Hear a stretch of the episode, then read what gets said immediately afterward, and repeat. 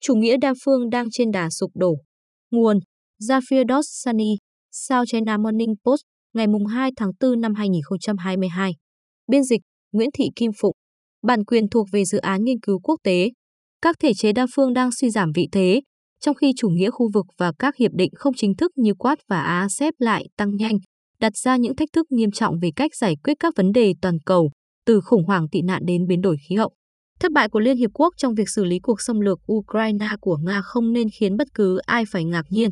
Đây dường như chỉ là minh chứng mới nhất cho xu hướng đã kéo dài hai thập niên về sự kém hiệu quả ngày càng tăng của các thể chế đa phương toàn cầu trong việc giải quyết các thách thức ngoại giao, an ninh và kinh tế xã hội của thế giới.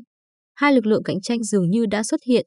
Thứ nhất, hiện có sự gia tăng trong việc sử dụng các thỏa thuận không chính thức, chẳng hạn như đối thoại an ninh bốn bên, Quad. Thứ hai, việc sử dụng các thỏa thuận khu vực cũng đã tăng mạnh.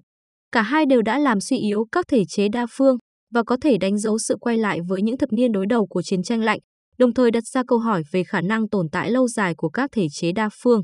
Sau khi chiến tranh lạnh kết thúc, chủ nghĩa đa phương đã thể hiện thế mạnh của mình trong một trật tự thế giới thống nhất hơn, nổi lên vào lúc đó. Kể từ năm 1992, những thành công quan trọng bao gồm vai trò nòng cốt của Hội đồng Bảo an Liên Hiệp Quốc trong việc giải quyết các xung đột của khu vực Ban Căng ở Bosnia và Herzegovina. Sau chiến tranh Bosnia từ năm 1992 đến 1995 và xung đột Kosovo từ năm 1998 đến 1999, vai trò của Cơ quan Năng lượng Nguyên tử Quốc tế IAEA trong việc thực hiện thỏa thuận khung về Triều Tiên tháng 10 năm 1994, sự thành lập Tổ chức Thương mại Thế giới WTO vào năm 1995 và khả năng xử lý của Tổ chức Y tế Thế giới WHO trong đại dịch hội chứng hô hấp cấp tính nặng SARS năm 2003. Sự di yếu của chủ nghĩa đa phương bắt đầu từ các quan điểm khác biệt trong Hội đồng Bảo an Liên Hiệp Quốc về vấn đề Iraq năm 2002. Mỹ, do không thuyết phục được Pháp và Nga, vốn là hai thành viên thường trực, cho phép xâm lược Iraq, đã tạo ra một liên minh đặc biệt để hành động vì mục đích này. Sau năm 2013, Mỹ một lần nữa không đạt được sự chấp thuận của Hội đồng Bảo an về việc can thiệp quân sự vào Syria và một lần nữa lại thành lập một liên minh đặc biệt. Các ví dụ trên đã cho thấy quan hệ nhân quả, đi từ một nỗ lực thất bại trong chủ nghĩa đa phương đến một liên minh toàn cầu không chính thức. Trong những trường hợp khác, chủ nghĩa khu vực nổi lên như một giải pháp thay thế được ưa thích. Lối tư duy này đã thúc đẩy các cuộc đàm phán sáu bên về phi hạt nhân hóa bán đảo Triều Tiên vào năm 2003. Năm 2009, cuộc tranh chấp âm thầm về Biển Đông bất ngờ nổi lên trở lại và sau khi Công ước Liên Hiệp Quốc về luật biển không giải quyết được vấn đề, người ta đã chuyển hướng đàm phán sang ASEAN, tổ chức mà từ đó đến nay đã liên tục thương lượng về một bộ quy tắc ứng xử với Trung Quốc. Tương tự, những thất bại của WTO trong giải quyết tranh chấp và thương mại dịch vụ khiến tổ chức này không còn là trung tâm điều phối thương mại quốc tế. Thay vào đó, các tổ chức khu vực như Hiệp định Đối tác Kinh tế Toàn diện khu vực ASEP vốn tập trung vào châu Á lại thể hiện vai trò điều phối mạnh mẽ hơn. Thảo luận trên đây cho thấy rằng các lựa chọn thay thế cho chủ nghĩa đa phương có thành tích không nhất quán, nhưng ít nhất thì các lựa chọn thay thế có tồn tại. Đối với một số loại hình dịch vụ công, chẳng hạn như viện trợ lương thực, hỗ trợ người tị nạn, chăm sóc sức khỏe và biến đổi khí hậu, lựa chọn thay thế cho các thể chế đa phương còn hạn chế. Trong những trường hợp đó, việc quay lưng lại với chủ nghĩa đa phương thường ảnh hưởng nghiêm trọng đến kết quả. Ví dụ, Cao ủy Liên Hiệp Quốc về người tị nạn báo cáo thiếu hụt tài trợ ngày một lớn dần sau mỗi năm. Các chương trình dành cho người tị nạn từ Yemen chỉ mới được tài trợ 12% trong năm nay, dẫn đến việc phải dừng một số chương trình viện trợ. Còn các chương trình tị nạn của Afghanistan chỉ thu được 30% tài trợ dự kiến của năm nay. Trong lúc cao ủy bị suy yếu, vẫn chưa có giải pháp thay thế khả thi nào xuất hiện.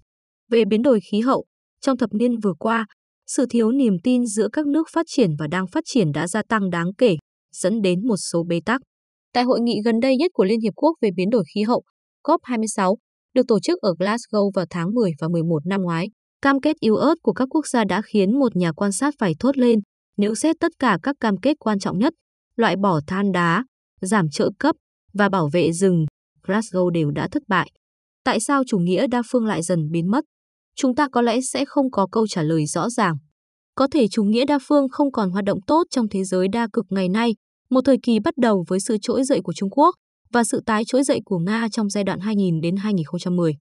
Do đó, có thể không ngẫu nhiên mà chủ nghĩa đa phương lại chỉ thành công trong thập niên đơn cực theo sau chiến tranh lạnh. Vấn đề cũng có thể nằm trong chính chủ nghĩa này. Nhiều thể chế đa phương cần được cải cách, bởi các quy tắc của chúng đã lạc hậu.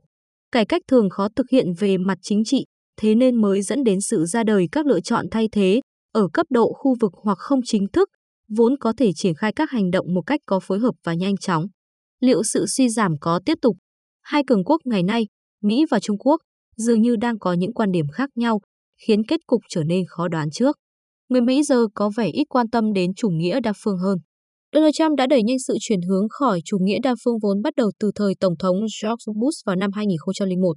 Ngay cả chính quyền Biden, dù đã tái tham gia vào các thể chế đa phương mà Trump từ chối, chẳng hạn như WHO, vẫn ưa thích các cách tiếp cận khu vực và không chính thức, như được minh họa bởi Liên minh Quad và AUKUS, một hiệp ước an ninh ba bên giữa Australia, Anh và Mỹ, hơn là sử dụng chủ nghĩa đa phương. Mặt khác, Trung Quốc lại đang mở rộng cam kết với các thể chế chính thức và toàn cầu, dù tập trung vào các thể chế phù hợp với các chuẩn mực và mục tiêu của nước này, và thậm chí còn tạo ra một sáng kiến đa phương lớn của riêng mình, sáng kiến vành đai và cân đường. Sự thất bại của chủ nghĩa đa phương, nếu điều đó xảy ra, có thể tạo nên những thách thức đáng kể về cách giải quyết các vấn đề công toàn cầu. Khó mà nói được phương án thay thế chủ nghĩa này sẽ là chủ nghĩa khu vực dựa trên luật lệ hay một liên minh thiện trí toàn cầu không chính thức. Dù bằng cách nào, sự sụp đổ của chủ nghĩa đa phương sẽ là một kịch bản đặc biệt và không mong muốn.